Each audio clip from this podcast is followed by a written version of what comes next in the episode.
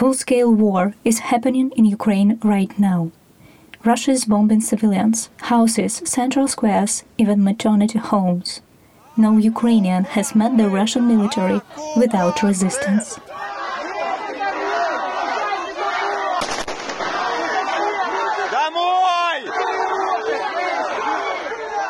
This is the podcast UA, the day that we survived. Ukrainian journalists have come together with ordinary people to create this project. We asked people to record themselves and tell about their day and their emotions, regardless of the content.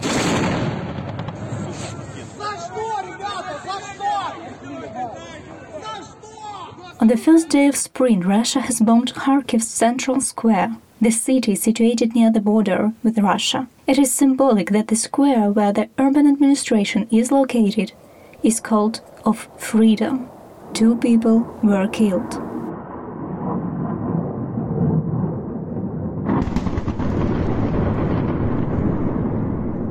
Valery Ninjadaila, who lives in Kharkiv, tells us about the shelling. Guys, in short, right here in the neighboring yard, a shell exploded.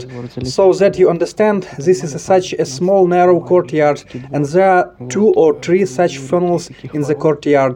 All the cars are broken, all the windows are broken, in short. Everything is in pieces. The snail moves from above. It seems like it's a cluster rocket that drops bombs. Understood?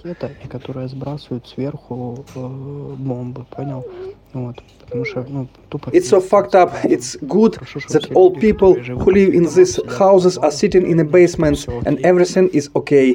And by the way, funnels like, you see, uh, they are small. There is not even a projectile. Most likely everything that breaks off turns into splinters. It is also not calm in other cities. The enemy is approaching from the south and the north Fierce fights are breaking out in the east of Ukraine. Anastasia from the temporarily occupied by Russian forces city, Melitopol, sent us her recording. This city is situated in the south of Ukraine near the Azov Sea. Anastasia is scared. She is recording from the bomb shelter. The city has problems with mobile communications and food. Hello, my name is Anastasia.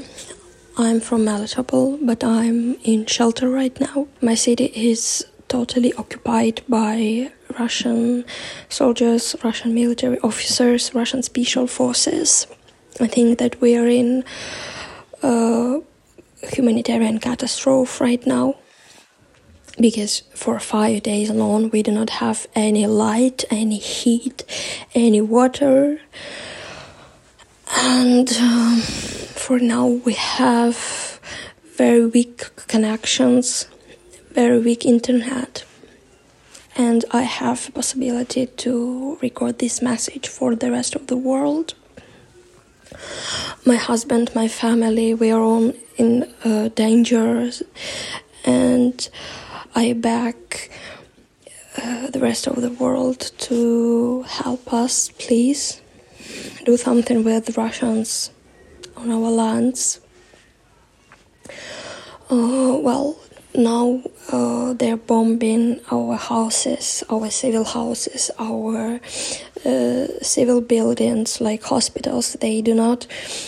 Uh, they, we do not have any possibility to use hospital because Russians occupied it at all, and they uh, don't give permission to cure civil people uh, because they do have very they, they do have many injured soldiers and our Ukrainian uh, doctors should uh, treat Russian soldiers. That's unfair. Uh, our children do not have any food. Our animals are, are dying right now. They're bombing, they're shooting, they're shooting civil uh, citizens, they shoot in any car in our streets. If you go out, uh, they will shoot you. So now we are all in shelters and we are scared. We are very scared because um, there are so many. There's so many scary sounds inside. So I do not have any idea what we should do tomorrow, what we will eat tomorrow, and uh, I think that our city will be totally destroyed because they destroy everything on their way. There's so many marauders. Evelina lives in Lysychansk. This city was occupied by the so-called Luhansk People's Republic back in 2015. They are a group of separatists who occupied a part of Ukrainian territory. However, the Ukrainian military managed to take Lysychansk back by force later that year. Alas, the city is under fire again. Evelina tells us what is happening right now.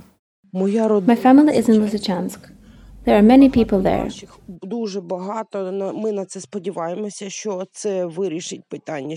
We hope this occupation won't last long and Russian troops won't come here. We spent most of the time in the basement.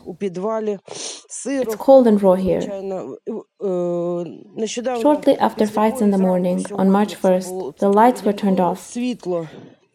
I've reached the energy company on Messenger. Within an hour, it was restored.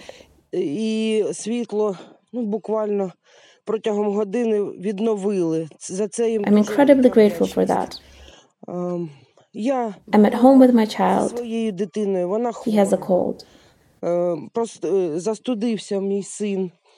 My mother and father are elderly people. They can't leave the city.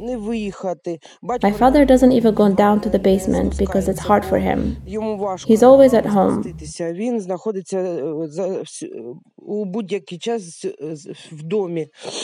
We try to get out to buy some bread. It's possible to do so. Sometimes there are problems.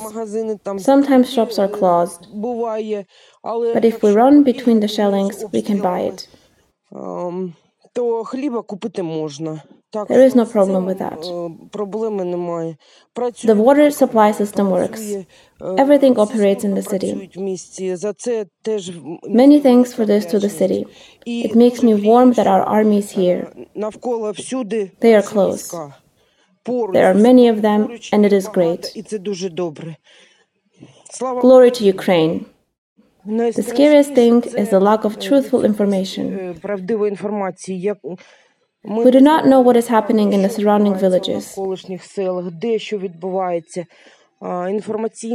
Severodonetsk tells what is happening there. We don't know anything about other places. We know that our relatives in Starobilsk saw Russian tanks and troops. In the village near Starobilsk, it's scary. Only a few people know what's going on. Fakes are spreading very fast. That's why I ignore most of the information. In the morning of the 24th of February, a first round of negotiations between Ukraine and Russia took place on the border between Ukraine and Belarus. As soon as the sides parted, the Russian military continued shelling Ukrainian territory en masse. Kiev, Brovary, Bila Tserkva, and Vasilkiv have suffered from missile attacks.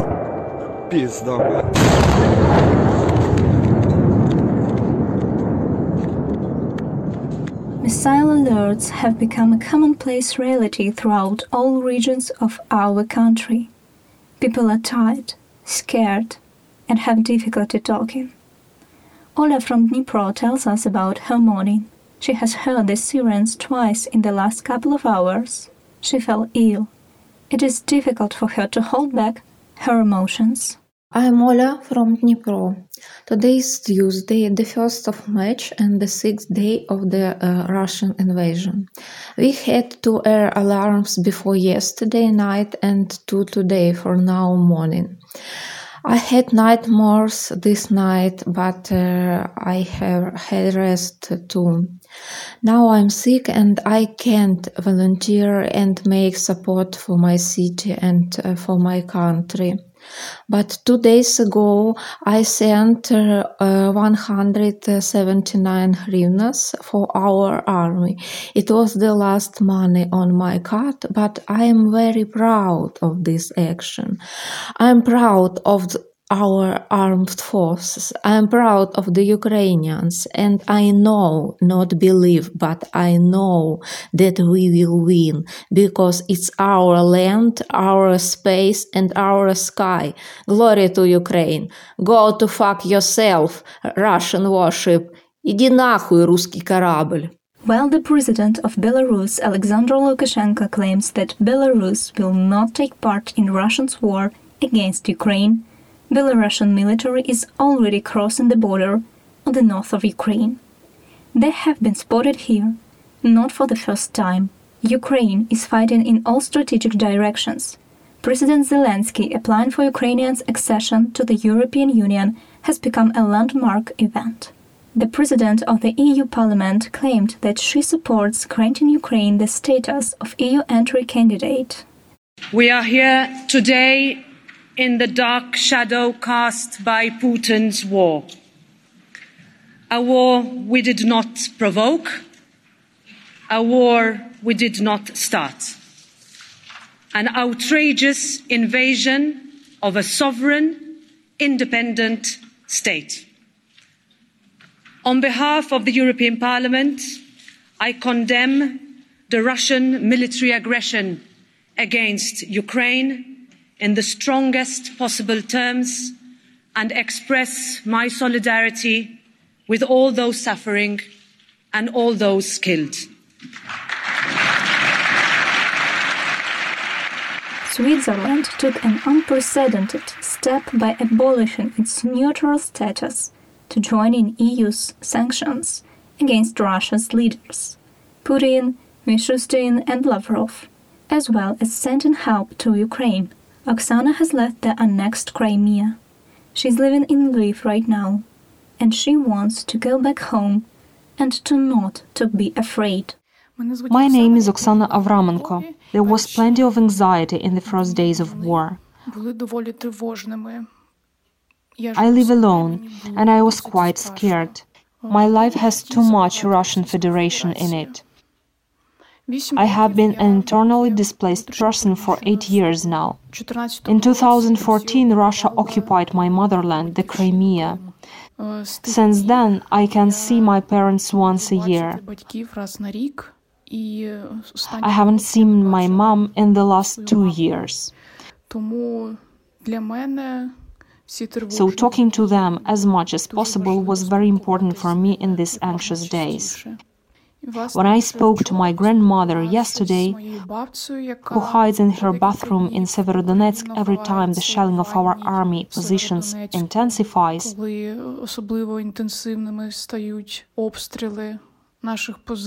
I realized that my situation is not that dangerous to let fear get a hold of me.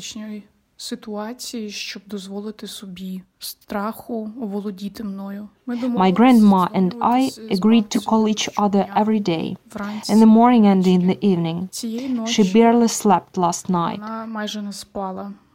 Shelling was too intense. She wanted to nap in the morning, but it didn't recede. So I decided to forget about fear. The whole village of unarmed people comes forward against all tanks and APCs. It's so inspiring and makes me think that we shouldn't be afraid. We should be ready. I remembered yesterday about 12 glass bottles laying around at my home, and I have found some styrofoam in the box from my sewing machine. If these people are so fearless, there is no way I let somebody take my home from me again. There is a new proposal for Russians that willingly surrender full amnesty and 5 million rubles. This is around 40,000 euro, which has been funded by the leaders of the IT industry Enerhartom informs that Russian occupants are subjected to considerable amounts of both external and internal radiation exposure in the Chernobyl exclusion zone. We remind you that Russians have taken over the nuclear power plant and are holding its personnel hostage. This is what Ruslan Stefanchuk, the head of Verkhovna Rada of Ukraine, says about the situation. Окупанти своїми діями можуть спричинити екологічну і техногенну катастрофу. Вони вели бій на території об'єкту укриття. Збройні сили України героїчно чинять опір ворогу. Український народ об'єднався навколо захисту батьківщини. Hundreds of Ukrainians, both civilians and soldiers, have died. A couple thousand wives and mothers will never see Russian soldiers alive ever again, who, as alleged by the Russian propaganda, went to save Ukraine from Nazis. Russia's war against Ukraine has been going on just for a couple of days, but the world will not be the same anymore. And the